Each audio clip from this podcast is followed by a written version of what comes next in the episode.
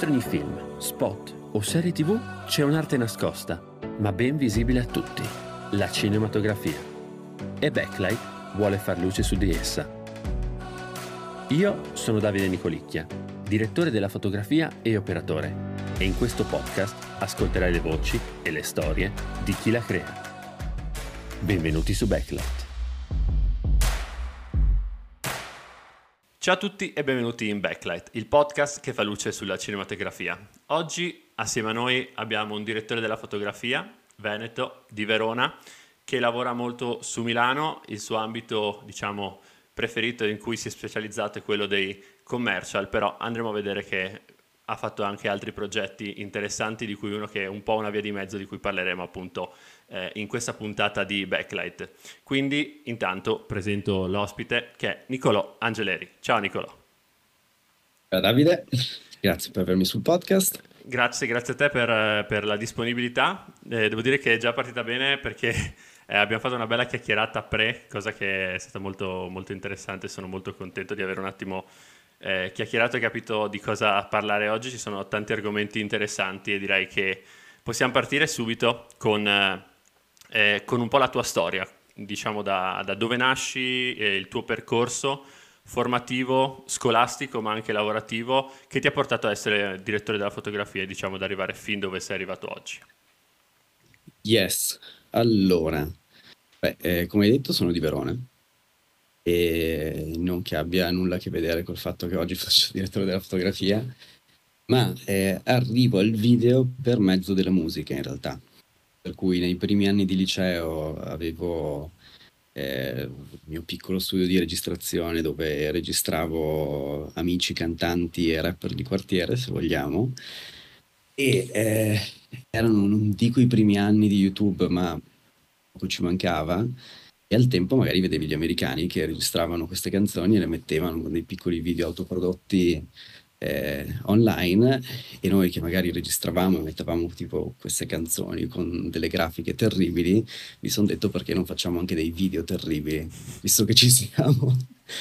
Per completezza, come? Per completezza. Sì, giusto per farla grossa.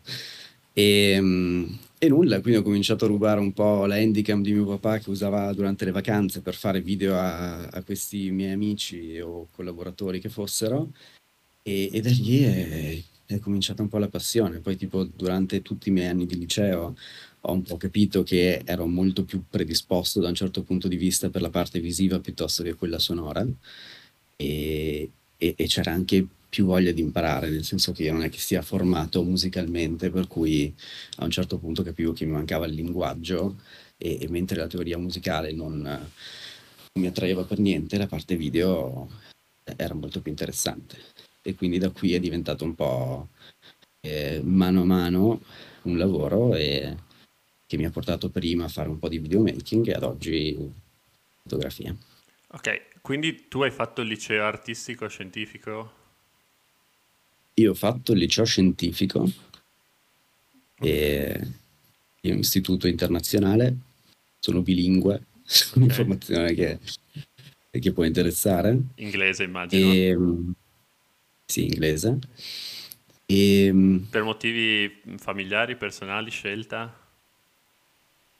Ma è particolare nel senso che io sono sempre stato in questa scuola internazionale, per cui il mio percorso scolastico dalla prima elementare alla quinta liceo è sempre stata nella stessa struttura, e quindi sono un po' rimasto legato a quello che era, nel senso la scelta del liceo scientifico è stata un po' come per dire non ho delle idee chiare, un istituto professionale non mi attraeva, nel senso che non avevo neanche ambizioni artistiche, diciamo, inizialmente. Quindi è stato poi il caso che cominciassi a fare musica e poi il caso che arrivassi tramite essa al video. Ok, quindi tu sei comunque completamente autodidatta, cioè non hai frequentato scuole, accademie, forse qualche corso?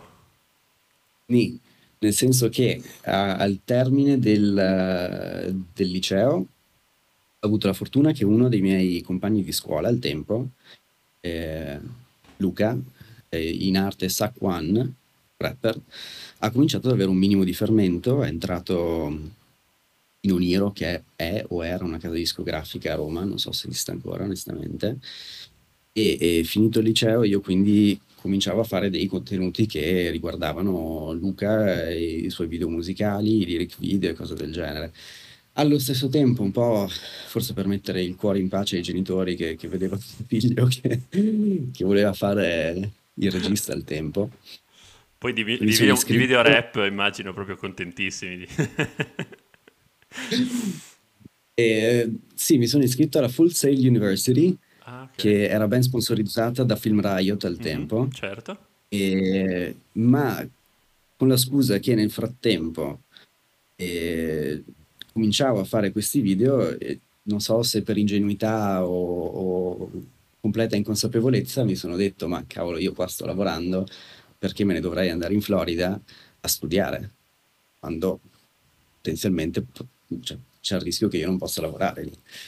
E quindi ho convertito il mio curriculum scolastico in online, e sì, mi sono laureato in qualche modo in questo BFA, si chiama il titolo, in cinematografia digitale, ma sì, devo dire che la valenza del percorso di studi è veramente dubbia e non consigliata in alcun modo, onestamente. Perché? Anche perché da un certo punto di vista, ma in parte l'online, nel senso che comunque ti dà una conoscenza teorica che è molto limitata.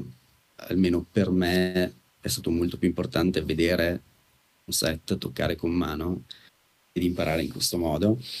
E poi forse è un po' una mia concezione, ma credo che l'università in generale sia un mezzo per arrivare a un fine, non è in alcun modo un traguardo, e quindi è interessante magari frequentare delle facoltà che ti introducano in un determinato network o in un contesto dove tu poi possa lavorare essenzialmente.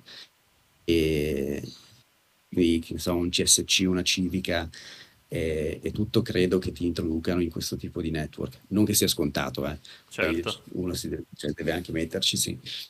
Però sì, al di là del fatto che comunque il mercato della Florida non è florido, scusami. Gioco di parole, però scontato, però giusto. Eh sì, non essendo neanche stato in loco, non è che abbia tratto grossi vantaggi da quel tipo di percorso essenzialmente. Il mio vero percorso formativo è stato, come ti dicevo, non avendo fatto neanche, diciamo, la gavetta canonica, cioè più in là ho fatto un po' di assistente camera, un po' di elettrico, prima di arrivare a fare la fotografia, ma è passata inizialmente per il videomaking, per cui facevi appunto il video al rapper, dove i crediti erano regia di Nicolò Angeleri, fotografia di Nicolò Angeleri, montaggio di Nicolò Angeleri, classico eccetera eccetera, e poi mano a mano sono arrivato forse alla fotografia quasi per esclusione, nel senso che cominci ad avere magari più responsabilità, budget un filino più grandi, e più grandi per il tempo voleva dire tipo 3.000 euro, non è che ci fossero comunque chissà che cosa. E mano a mano cominciavo a delegare ciò che cui non ero predisposto o che meno mi piaceva fare, per cui magari una volta deleghi il montaggio, poi la produzione e cose del genere, fino al 2019-2020, quando sono arrivato a dire: ma voglio fare il regista, voglio fare la fotografia. E poi mi sono reso conto che la mia propensione era più verso stare sulla camera, sul monitor, piuttosto che lavorare con attori, modelli, eccetera eccetera. Certo. E quando è stato il momento in cui hai capito che era giusto per te delegare? Perché secondo me, almeno personalmente per la mia esperienza, il momento in cui mi è stato chiaro che non faceva per me è stato un po' il punto, la chiave di volta diciamo lavorativa. Cioè, perché partiamo tutti dal videomaking, perché ovviamente per necessità, ma anche perché per curiosità partiamo tutti da lì. Però per esempio siamo figli anche della nostra generazione, certo. Nel senso che credo che una volta era necessario fare quel tipo di percorso, mentre ad oggi sono molto più strade che possono che convogliano poi nel set, nella struttura. Certo. E ho capito che dovevo delegare Sai che è difficile, quando, forse banalmente per testardaggine ho provato a fare tutto finché proprio non capivo che non era fisicamente possibile, nel senso che non puoi farti la scenografia, non puoi pensare al catering quando stai girando, non puoi pensare alle comparse, al make-up, a tutto, e quindi mano a mano capisci che fisicamente non puoi dividerti, e quindi lì è il momento in cui devi cercare aiuto al di fuori della tua persona fisica, essenzialmente. E ce l'hai fatta facilmente a trovare persone a cui delegare, diciamo, comunque il tuo lavoro, perché se parti da fare tutto... Quella è la parte molto complicata, nel senso che, cioè, lavorare, fare tutto da solo un po' ti plagia, nel senso che tu sei abituato a fare le cose in un modo e non hai un metodo se non il tuo, non conosci competenze altrui, per cui inizialmente c'è quasi una resistenza dal punto di vista cavolo, ma se l'avessi fatto io l'avrei fatto meglio. Uh-huh. E lì è il momento in cui devi necessariamente imparare a comunicare, e poi credo sia un po' il nocciolo del nostro lavoro, nel senso che se tu vuoi fare qualcosa di bello, di grande, di valore, da un certo punto di vista, è un lavoro di squadra. Cioè, sei limitato se pensi di poter far tutto da sola. Per cui lì devi riconoscere i tuoi limiti e dire: se questo non è venuto come intendevo che venisse, ovvio che poi bisogna lasciare spazio alla creatività altrui e alla competenza altrui, però io devo saper comunicare quella che è la mia visione, e nel senso non posso appendermi alle americane a mettere il display panel io personalmente per dirti voglio che lo sky panel sia in questo modo o voglio che la farfalla sia in questo modo, però posso comunicare come deve essere, oppure posso anche comunicare banalmente la visione che ho dietro a quella che è la fotografia che voglio realizzare, e poi lasciare che siano i tecnici, i capi reparto o chi che sia a eseguire nel migliore dei modi quella che è la mia idea, essenzialmente. Ok, quindi tu, diciamo, sei arrivato alla fotografia, però avrai fatto degli step intermedi, oppure tu hai detto basta, non faccio più il videomaker, mi concentro sulla fotografia? Ci sono stati dei momenti dove magari dici boh, mi piace fare anche regia, quindi faccio fotografia e regia, oppure mi piace anche l'elettricismo, quindi faccio gaffer e fotografia, poi vedo cosa pian piano, e poi hai capito in cosa andavi meglio e cosa ti piaceva di più? È stata una lunga transizione, proprio un crossfade, tipo, cioè, nel senso che la mia prima esperienza, ecco, forse questa è una cosa interessante, nel senso che ho un amico collaboratore, Federico Fabiano, ho sentito che ti piace, sì, fare nomi. Bravo, hai studiato. E lui ha qualche anno più di me, e a un certo punto mi ha detto: ma sei bravo a fare questo, perché non provi a fare fotografia? E il suo modo di farmelo capire è stato di coinvolgermi nel mio primo set, che penso fosse stato intorno al 2017-2018, non mi ricordo esattamente, in cui mi ha detto: adesso tu fai la fotografia. Io mi sono scontrato veramente la prima volta con il dover lavorare con l'assistente camera, lavorare con il gaffer, lavorare con il macchinista e tutto, quindi completa inesperienza. Però da lì, mi ricordo, non era questo grande lavoro, questo progetto gigantesco, però era un po' il respirare un po' quella sensazione di vero e proprio lavoro di squadra, nel senso ci siamo portati a casa uno shot e l'abbiamo fatto tutti insieme, e lì cambia un po' la tua visione, dici cavolo, ma puoi fare molto di più di quanto ti fai tu magari col tuo stabilizzatore in mano e cose del genere. E poi è chiaro, non è che fai un set e magari tutti si immaginano che tipo c'è gli americani lo chiamano il big break, nel senso hai fatto questa cosa e da lì ti chiama il mondo. Non è realistico, non è così. E per cui ho continuato a fare i miei soliti lavoretti, cercando poi nel contempo di inserirmi sempre in più in contesti che mi permettessero di fare fotografia. E quando poi i miei lavoretti sono diventati un po' più strutturati e facevo magari regia e fotografia, fino al punto in cui mi sono detto: oh, cosa vuoi fare? Bisogna sempre porsi un po' queste domande, e secondo me è una cosa che non si finisce anche mai di fare, anche quando dici ok, pensi magari di essere arrivato veramente al punto in cui dici bene, voglio fare il direttore della fotografia, che sia l'obiettivo finale, però magari non è detto che poi rimarrà per sempre quello il tuo mestiere. Sicuramente è un obiettivo, però potrebbe cambiare nel tempo. Sicuramente cioè, ci sono DP che a 50 anni dicono di fare regia, nel senso non sarebbe la prima volta. In questo momento mi trovo bene nel mio ruolo e non ho ancora visto tutto ciò che c'è da vedere, e probabilmente chissà se lo vedrò mai. Un paio di maniche, però sento di essere nel percorso giusto. Poi tra 20 anni magari sarò stufo, no? So. Chi lo sa, chissà se ci sarà ancora il direttore della fotografia tra 20 anni, vedendo come va avanti la tecnologia adesso, insomma. Chissà se il ruolo sarà uguale a quello che è adesso, magari cambierà in maniera radicale. Quella è una domanda interessante, nel senso che comunque la fotografia è qualcosa che puoi fare adesso molto più comunemente in produzione, no? Magari un giorno lo potrai fare in post, non so. E comunque, cioè, nel senso, non è che si tratti di un ruolo puramente tecnico, è anche una sorta di visione e del perché una cosa deve essere fatta in un determinato modo. Quindi magari tipo l'AI, esatto, proverà il contrario, ma credo che non sia facilmente sostituibile in un certo senso. Sicuro. Che pensiero hai sulle AI nel nostro lavoro? Adesso che è uscito l'argomento, insomma, ne abbiamo parlato. Oddio. È domanda complicata. Come ogni cosa. Sì, ma anche perché non sono particolarmente ferrato sull'argomento. E sei spaventato oppure no? Ma no, nel senso, è un po' come dire il tassista che si spaventa per Uber, nel senso non... l'evoluzione, stiamo andando avanti, progrediamo e dobbiamo in qualche modo, cioè, accogliere quello che è il cambiamento, perché se stiamo qua, nel senso, non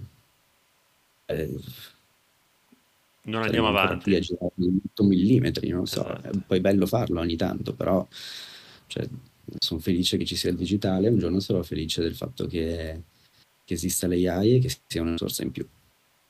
Poi non sono un esperto in alcun modo. Non ho neanche una grossa paura che tipo ci invadano i robot e cose del genere. Vabbè, almeno se succederà avremo qualcosa da riprendere e da raccontare, dai.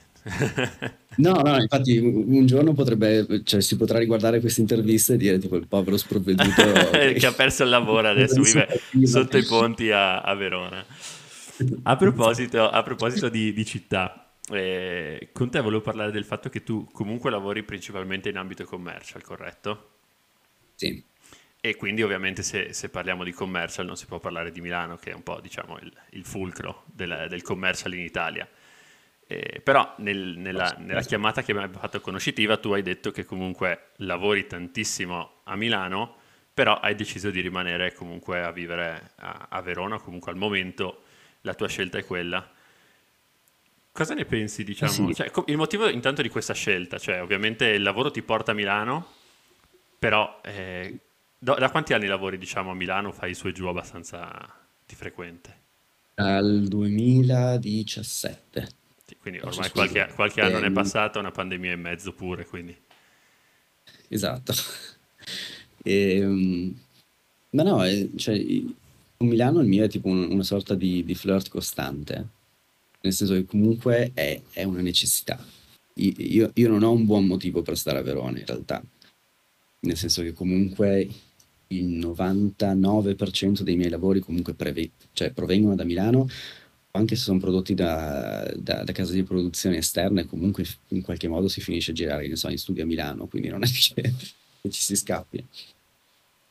Però, non so, a me non fa impazzire Milano come città. Okay. E quindi sto resistendo a Milano essenzialmente, però capisco anche che il limite sia che, cioè, purtroppo, per fortuna, questo lavoro non è fatto solo ed esclusivamente di vado sul set, faccio il mio lavoro, torno a casa, e nel senso che poi c'è anche tutta una parte di, chiamiamolo networking dal punto di vista più professionale, ma anche un banale respirare un ambiente dove queste produzioni vengono fatte, dove c'è un know-how e di conseguenza è importante in qualche modo avere accesso a questo, perché è anche in questo modo che progrediamo, conoscendo nuove persone, avendo nuove opportunità. E quindi una città come Milano offre molte più opportunità di quanto possa mai offrire una città come Verona, dove ci sono poche realtà che operano in questo settore essenzialmente. Però nel senso, in questo momento sono ancora in quella fase in cui capisco, cioè riesco a mediare questa sorta di rapporto con Milano, nel senso che non mi pesa fare un'ora, un'ora e un quarto di macchina per arrivarci, e è uguale per tornare a casa.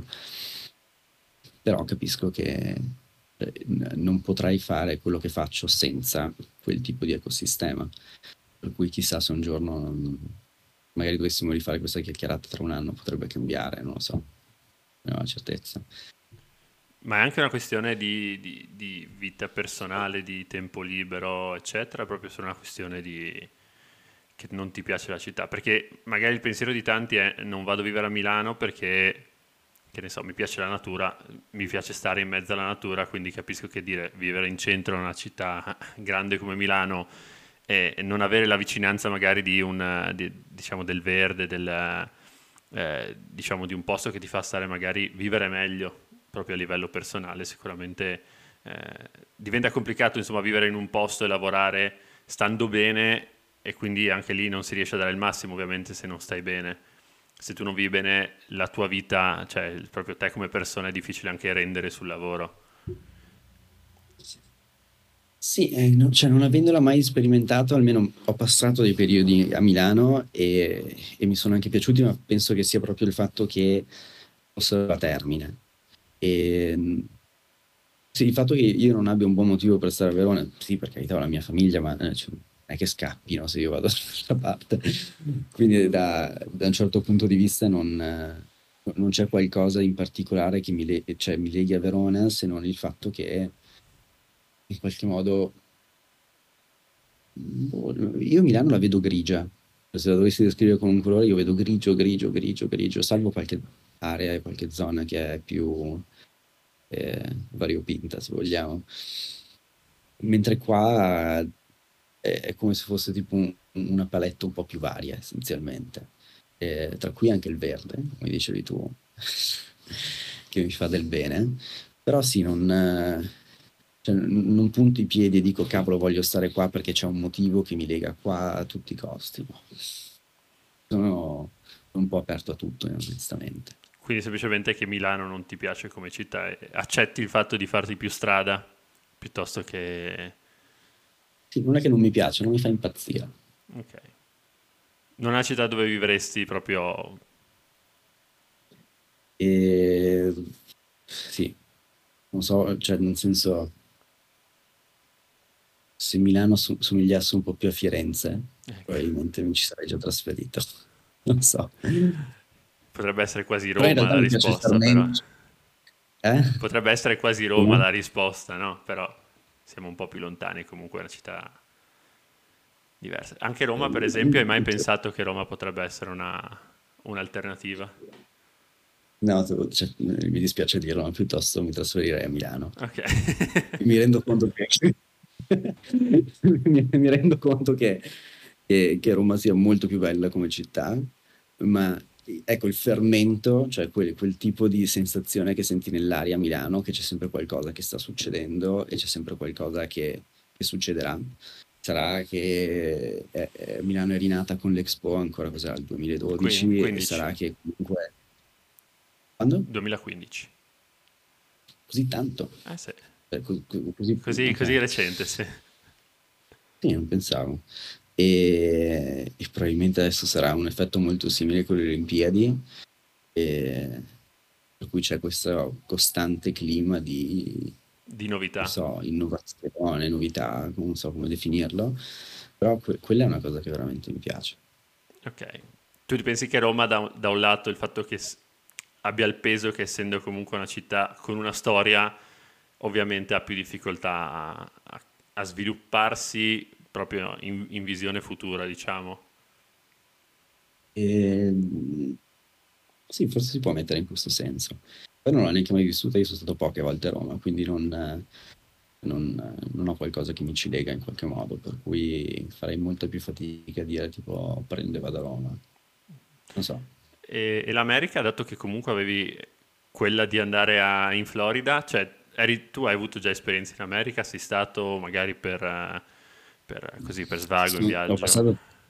Ho passato tanto tempo negli Stati Uniti perché mio papà ha vissuto negli Stati Uniti da giovane, per cui non finché io, cioè prima che io nascessi, però comunque ha mantenuto dei contatti e quindi periodicamente si tornava negli Stati Uniti per vedere i vecchi amici di mio papà. E lui era nello stato di New York, ma non New York intesa come Manhattan, però di riflesso ho passato tanto tempo a Manhattan e ecco, sono molto attratto da New York ed è un po' lo stesso ragionamento, nel senso non so se sarei in grado di viverci, però quel tipo di fermento è molto, cioè forse non è paragonabile a Milano che in qualche modo lontanamente è paragonabile a New York. Certo.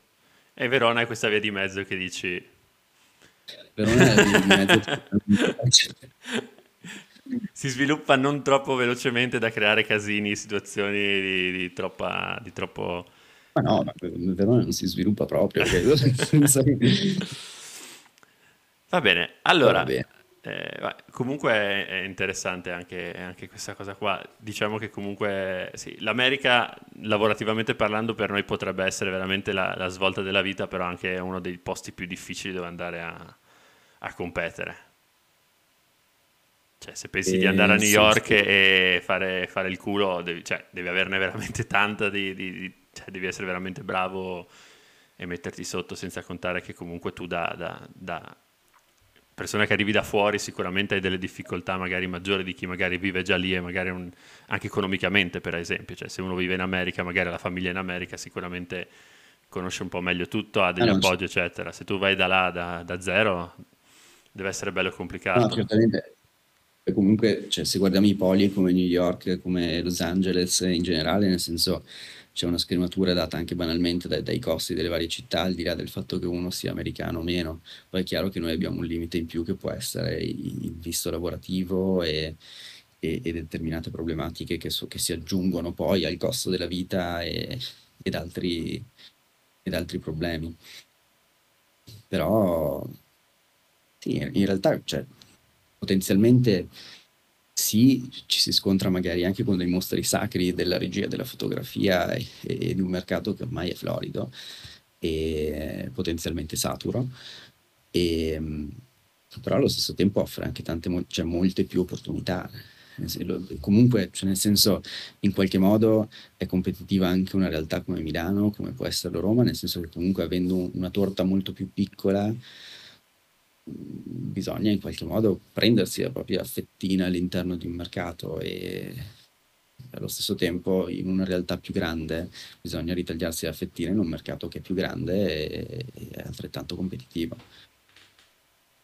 Ok, questo assolutamente. Quindi diciamo che per il momento Verona è un'ottima soluzione, anche perché oggettivamente è anche abbastanza vicino a Milano, quindi ti permette di poterti muovere abbastanza comodamente, diciamo. Sì, io dico sempre che se abitassi tipo mezz'ora più in là probabilmente mi sarei già trasferito. Quello sì, è quella... Quella via di mezzo accettabile. Sì, abbastanza. Ok, andiamo un attimo adesso a parlare di un tuo lavoro che hai fatto, che è molto interessante sotto vari punti di vista. Il lavoro che hai fatto per Lavazza. Parlaci un po' del progetto. Lavazza, propriamente Lavazza e Tuorlo, che era il magazine che ha curato, diciamo, poi tutta la parte di produzione essenzialmente. Cioè, parla un po' del progetto, perché non è uno spot classico, diciamo, è un progetto un po' diverso. Volevo capire un po' sia il progetto in generale, se ce lo spieghi anche un po', diciamo, come sei arrivato ad entrare dentro questo progetto, come sei stato chiamato, o Insomma, come tu sei entrato dentro questo progetto, insomma? Allora, non è sicuramente uno spot, è qualcosa a metà tra un documentario e del branded content, essenzialmente, nel senso che noi raccontiamo la storia di Tommaso Zoboli, che è un ragazzo modenese di 25 anni che sta aprendo il suo primo ristorante. Quella è la storia. E Lavazza essenzialmente gli dà la possibilità, per mezzo dei suoi contatti, dei suoi testimonial e cose del genere, di conoscere realtà che lui può assorbire in qualche modo per poi imparare ed esplicare il tutto poi nel suo... esprimere il tutto, non esplicare, non so che parola sia, di quello che poi è, sarà però nella serie del suo ristorante. È una storia vera? No, è una storia verissima. E abbiamo girato da maggio di quest'anno, abbiamo finito a settembre, e la serie è uscita penso ormai da 2 o 3 settimane, e abbiamo raccontato da quando il ristorante era un cantiere a quando, al giorno proprio dell'apertura, e abbiamo girato tra Modena, Milano, Torino e Barcellona. Okay. Nulla, sono arrivato a questo lavoro per mezzo di Tuorlo, nel senso che collaboravo già con loro, e quindi quando mi hanno proposto questo lavoro avevano bisogno di una regia che fosse un po' pop, se vogliamo, comunque in generale, come definirla, dinamica, okay, in qualche modo. E io avevo appena rivisto da poco tempo Ermanno Menini, che è il regista della serie, e lui ha, cioè, se vogliamo lo possiamo riassumere con panna, schiaffo e zoom, nel senso che questa è la sua cifra stilistica, se vogliamo, e quindi l'ho presentato a Tuorlo, è piaciuto praticamente sin da subito, e da lì a un mese abbiamo cominciato a girare essenzialmente. Ok, quindi comunque in realtà è un progetto molto, molto grande, molto lungo, anche a livello produttivo immagino non sia stato facile, ma anche a livello, diciamo, proprio fotografico immagino non deve essere stato un lavoro molto semplice, perché comunque tu, venendo principalmente dal mondo degli spot, dei commercial, ti sei un po' dovuto abituare a quello della documentaristica, che comunque è un ambito molto diverso, con dei tempi diversi, delle modalità diverse, con una regia anche, cioè riuscire ad applicare una regia dinamica come quella che di solito, specialmente gli zoom, i pan, tilt, eccetera, sono di solito negli spot molto studiati, riuscire ad applicarli in un documentario inizia a diventare comunque più complicato. Sì, allora, sì, non è... possiamo definirlo tipo un progetto importante, ma non era grande in scala, nel senso che comunque giravamo in 6-7, inclusa la produzione più o meno, e quindi avevamo 2 camere. Avete girato con... Abbiamo girato con la Ursa 12K e le Pocket, la Pocket 6K, e poi avevamo una terza camera l'ultimo giorno per l'apertura del ristorante. Ok, come mai avete scelto quelle camere? Cioè, c'è stato un motivo per cui hai scelto quelle camere, oppure è stato dettato, diciamo, dal budget, forse perché magari, che ne so, avete magari la Ursa 12K, allora ho detto, boh, dato che abbiamo già questa, facciamo ovviamente Allora, io avevo una Pocket, che è anche tipo la mia camera da scouting, e quindi in qualche modo penso che anche quello abbia influenzato un po' la decisione, nel senso che dici, stai lavorando più o meno con la stessa scienza del colore, e poi anche nella parte di post dovrebbe essere più facile, non che sia stato facile poi matchare le camere, però quello sicuramente un po' ha dettato la scelta.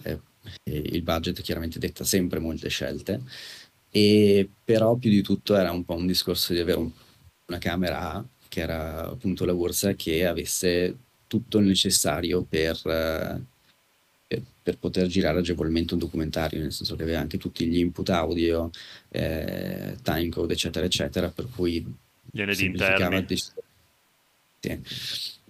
e ci semplificava appunto la vita, e sì, soprattutto gli ND, ecco. E quindi sì, non c'è stato, diciamo, non abbiamo avuto, diciamo, il lusso come su un grande film di fare camera test eccetera eccetera. È stata un po' una decisione mezza imposta dal fatto che io comunque avevo già una camera in casa, e quindi la seconda è andata di conseguenza essenzialmente. A Ottiche cosa avete girato?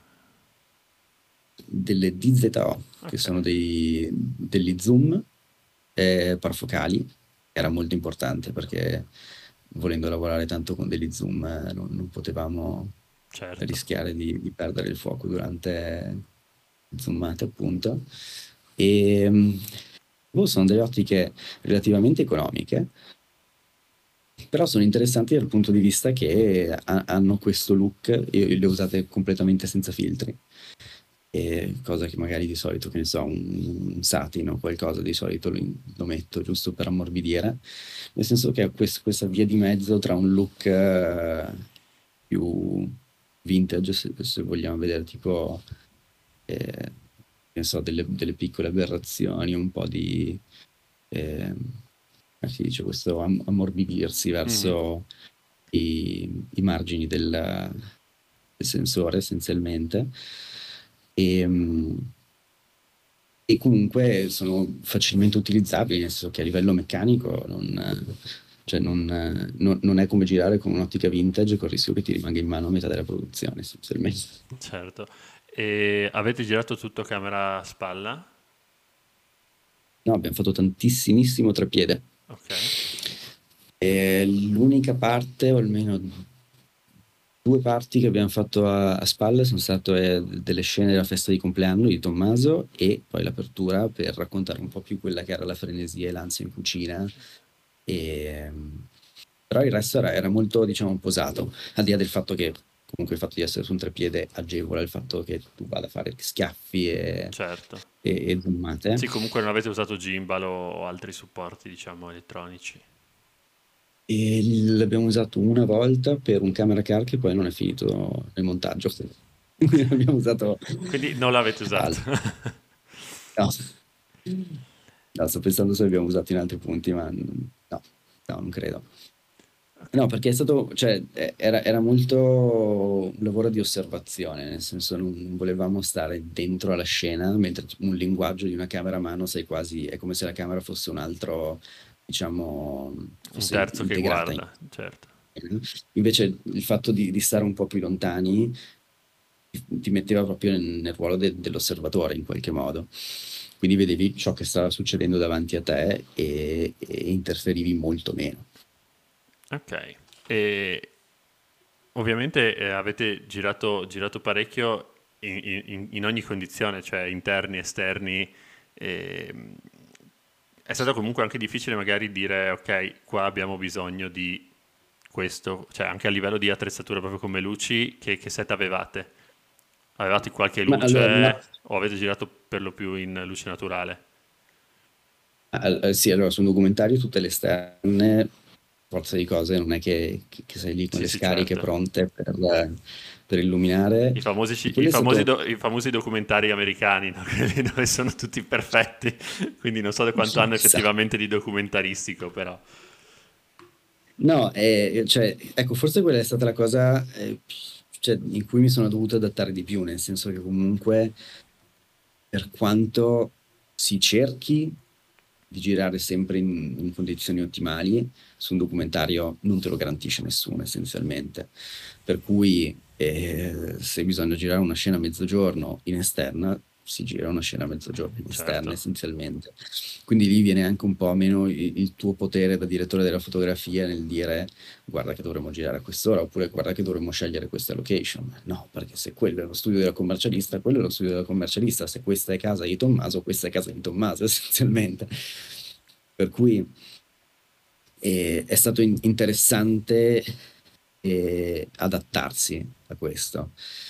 Però in qualche modo, tipo, la fotografia documentaristica rispetto a quella di uno spot è che sviluppi due modalità diverse di vedere la fotografia, nel senso che in qualche modo su uno spot dici: ok, oggi sono Dio e decido da dove viene il sole.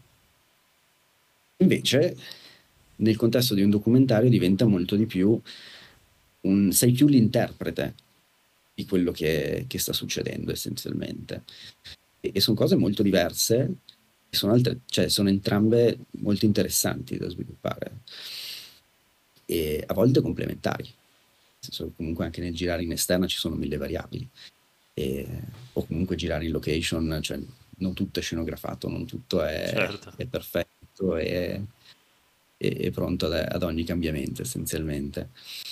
Qui quello è stato molto interessante. È la prima volta che diciamo utilizzavi questo metodo, cioè insomma ti sei dovuto adattare a questo tipo di processo, diciamo, di workflow, oppure comunque era già... Allora, appunto, nell'aver fatto un percorso che dal videomaker al DP, comunque per forza di cose quando sei videomaker ti devi adattare praticamente a tutto essenzialmente, però era la prima volta che mi scontravo tipo con questo tipo di contenuto di questa durata essenzialmente, nel senso che comunque se fai tipo un piccolo contenuto brandizzato di 3 minuti è un discorso, fare comunque un runtime, è episodico il documentario, però con un runtime totale di circa un'ora, quindi montate insieme potenzialmente quasi come film in pratica essenzialmente, però non era mia consuetudine in un certo senso girare in questo modo, però comunque in qualche modo il fatto che non sia stato tipo un documentario, diciamo, dal carattere reportagistico, nel senso non siamo andati col cartello della droga in Messico dove dovevamo seguire la polizia, capito? Nel senso, quindi era molto più posato, per cui le interviste sono illuminate, alcune interazioni sono illuminate, c'è della fotografia, e avevamo anche il tempo per fare dei setup essenzialmente. Chiaro che non hai la giornata di pre-light, chiaro che non hai determinate cose a cui magari sei abituato nel momento in cui sei su uno spot. Assolutamente. E invece per quanto riguarda lo scout location, avete avuto delle possibilità di vedere, cioè le avete fatte, oppure tante volte siete arrivati veramente lì sulla location e siete andati a mano? Allora, lo scouting su un documentario è abbastanza diverso, nel senso che lo scouting su un documentario è guarda la location e fatela piacere, sicuramente. Nel senso che, appunto, se questa è casa di Tommaso, questa è casa di Tommaso, no?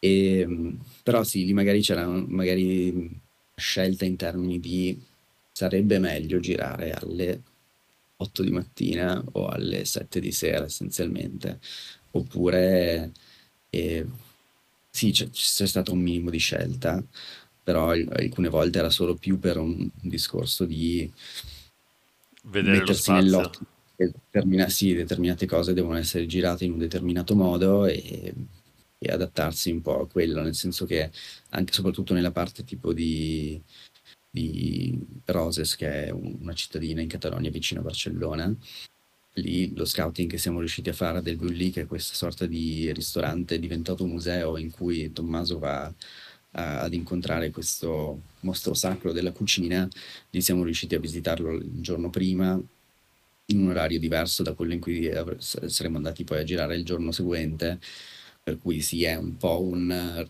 farsi un'idea dello spazio e poi cercare di adattarsi. Ottimo. Beh, devo dire comunque interessante come progetto, anche questo variare aiuta anche a mischiare un po' insieme due tipologie diverse di prodotto. Molto, ma anche perché, ecco, una cosa interessante a livello fotografico è che nel momento in cui tu vai a mettere mano all'immagine proprio anche proprio con le luci, e in qualche modo lo devi fare con la consapevolezza che non puoi essere troppo invadente.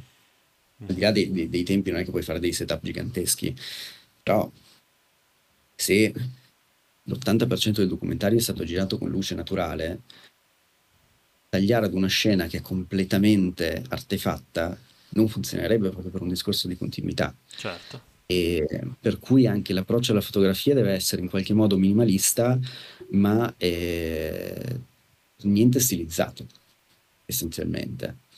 Cioè la lettura dell'immagine deve essere, ok, una bella immagine, però non è pettinata in qualche modo, non è non ti sto vendendo l'immagine, ti sto vendendo il fatto che sia vero. Certo. Diverso. Sì, che è un approccio che sembra scontato, però in realtà, abituato magari a cercare di vendere qualcosa, non è facile sempre riuscire a entrare nell'ottica di guardarlo da questo punto di vista. No, ma infatti è molto interessante da quel punto di vista, nel senso che devi replicare ciò che in realtà avverrebbe serio. Cioè magari i più grandi complimenti che magari potevano essermi fatti era Tommaso, che facendo lo chef non è che fosse esperto di video, di fotografia, e dire ah cavolo, ma qui sembra come se fossero veramente le 6 di mattina, quindi ho centrato l'obiettivo, nel senso è realistico, credibile. Certo. Allora, a proposito di luci, io approfitto della tua presenza e della tua disponibilità per lanciare un nuovo format su questo podcast, e adesso andremo ad analizzare insieme a Nicolò alcuni suoi frame dei suoi lavori che ha fatto, e ci farà un po' il breakdown delle sue luci, quindi vi chiedo un attimo di pazienza e adesso ci vedremo con i lavori di Nicolò e il suo breakdown. Backlight Breakdown esce il 27 dicembre su YouTube. Se vuoi vederlo in anteprima, iscriviti al canale Telegram di Backlight. Il link lo trovi in descrizione.